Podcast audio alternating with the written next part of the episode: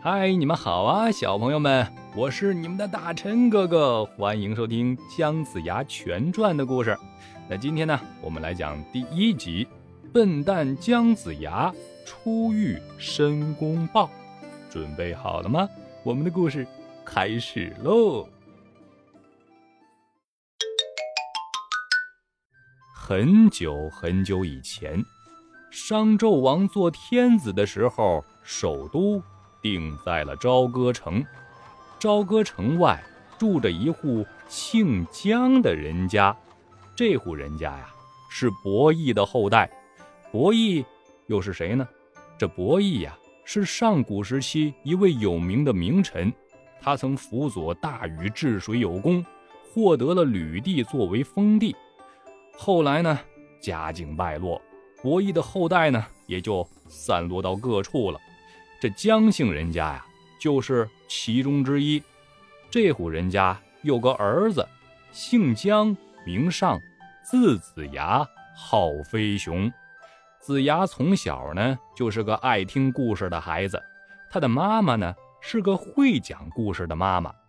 在妈妈讲的好多好多故事里，这子牙最爱听的是大禹治水的故事，他最喜欢故事里面的大禹。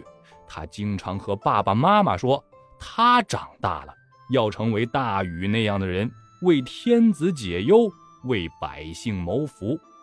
爸爸妈妈觉得子牙小小年纪，但志向远大，将来肯定会有一番了不起的作为。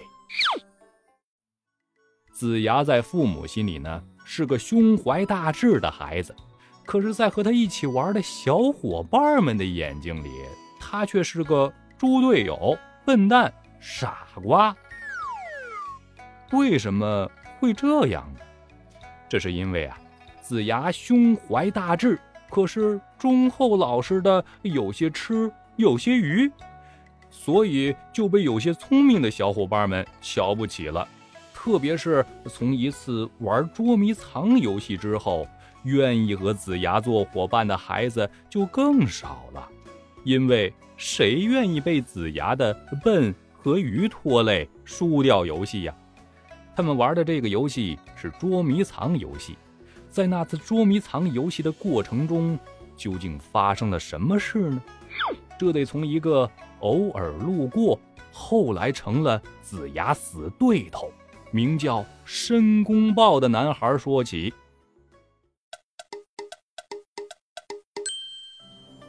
那天，子牙和几个小伙伴在一起玩捉迷藏。子牙呢，藏在了一个柴垛后面，因为他穿的衣服和柴垛的颜色很相近，所以直到其余的小伙伴都被找到了，他还藏得好好的呢。这找的人呢，每靠近一个地方寻找子牙，已经被找到的小伙伴们的心就紧紧地缩起来了，生怕子牙被找到。找了一个地方是又一个地方，子牙还是没有被找到，小伙伴们欢呼起来。就在这个时候，一个大家从来没有见过的男孩来到，他对找子牙的小伙伴轻声说：“我有个办法可以让你找到他，你这样这样办就行了。”这找的小伙伴啊，听了这男孩的话，喊道：“姜子牙，你妈妈喊你回家了。”话音刚落，子牙就从柴垛后面急急忙忙地出来。男孩大笑，这眼睛里闪着光，小伙伴们却唉声叹气：“哎呦，子牙，你怎么这么笨呢？就是啊，骗人的话你也信？哼，以后我可不和你一伙了。”大家是你一言我一语的埋怨着子牙。后来，爸爸妈妈喊孩子回家的声音响起。大家欢快地答应着，各回各家了。那么，那个陌生的男孩呢？看到散去的孩子们，他眼睛里的光渐渐暗淡下来，孤单的背影消失在了黑暗里。他是谁？从哪里来？又要到哪里去呢？这个男孩啊，原来是只小豹子，因为他知道。人是万物之中最聪明、最有灵性的，所以就对人充满了崇拜之情，对人间充满了无尽的向往。于是他走上了和其他豹子不同的路。其他豹子的生活就是围绕着食物，吃饱了就无忧无虑的玩耍，而他呢，却整天想的是怎样才能变成人类。终于，他在一个豹子老前辈那里得到了修炼秘诀。苦心修炼了千年，终于修成了一个男孩的模样。这白天呀，他在人间是四处游逛，好奇地观察着人世间的万象；夜里，他就躲进山洞继续修炼。哼，人类也不过如此。那个看上去最聪明的，名叫姜子牙的男孩，不过是个没有脑子的傻瓜罢了。申公豹离开那群人类的孩子玩耍的地方，走在回山洞的路上，一边走一边想：看那些人类的孩子，他们的爸爸妈妈一召唤，他们就乖乖的跟随爸妈回家，真是一群哼 哼好骗又没出息的傻瓜呀！嘿嘿嘿申公豹想到这里，使劲摇摇头。想甩掉他脑海里抹不去的那些孩子牵着爸妈的手往家里走的画面，他不想承认，他好羡慕那些孩子呀，他好想有爸妈牵着他的手往家走，可他知道那是不可能的，因为他就不是人类的孩子呀。申公豹引起的捉迷藏事件，有了个后遗症。这后遗症啊，就是姜子牙身边的小伙伴们分裂成了两帮，一帮小伙伴认为这子牙呀傻呆笨，是个猪队友，不愿意和他一起玩；而另一帮小伙伴则认为子牙是听爸爸妈妈话的乖宝宝，他非常非常的善良，是好伙伴。有个叫宋义人的男孩，家里做生意，他特别喜欢和子牙玩。宋义人最喜欢和子牙玩的游戏就是做买卖，子牙呢扮演买的人，宋义人扮演卖的人。宋义人总能说服子牙买他的货物，子牙却总说服不了宋义人买他的货物。子牙最喜欢和宋义人玩攻城游戏，子牙总能攻进宋义人的城，但宋义人呢却总攻不进子牙的城。他们还一起看宋义人家里的竹简，宋义人总喜欢看那些做买卖的故事，一看啊就停不下来。子牙却总喜欢看那些英雄们建功立业的故事，比如啊女娲炼五色石补天的故事，伏羲一画开天创立八卦发明文字的故事，神农尝百草发明草药。为人治病的故事等等等等，这一年一年就这么过去了。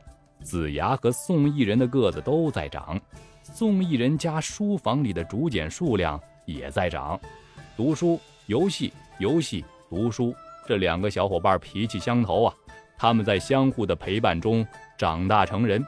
宋义人继承了家业，把家里的生意做的是更加红火了。之后呢，娶妻生子，过的是幸福美满，而子牙却像是长成了志大才疏、眼高手低的书呆子一样，就连他的父母也担心子牙是不是长废了。后来，子牙的父母相继去世，子牙告别了宋义人，四处游历。宋义人听到有人说啊，看到子牙在做屠夫。也听到有人说，看见一个卖酒的人很像子牙。后来子牙就杳无音讯了，他再也没有在宋义人的世界里出现过。那子牙究竟去了哪里呢？在讲子牙的去处之前呢，我们先来讲讲商王朝的前世今生。商王朝的创始人呢是成汤，成汤是位有大德的人。成语故事。网开一面，就是说的成汤有好生之德、宽大为怀的故事。成汤呢，以仁慈闻名天下。成汤不仅仁慈，还重用德才兼备的人。伊尹就是他三次拜访、重金请到的大贤人。成汤日益得人心，而天子杰却日益残暴昏庸，追求享乐，迫害贤臣，重用小人。因此，各地的诸侯是纷纷背弃节，归顺成汤。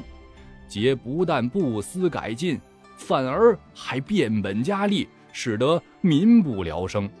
伊尹辅佐成汤讨伐桀，桀失败了，成汤被诸侯推为天子。成汤实施各种利国利民的措施，使得天下人安居乐业。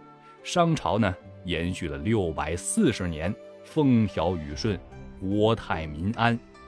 可在这一片欣欣向荣的表象下，商王朝走向败落的迹象也日益明显了。历史总是惊人的相似，只不过当年的桀、成汤、伊尹换成了另外的人。这一切又是怎么发生的呢？我们。就从商纣王成为天子的那刻说起吧。听完了这一集，小朋友们有什么想说的吗？欢迎在评论区留言告诉大陈哥哥。我们留言区里见，拜拜。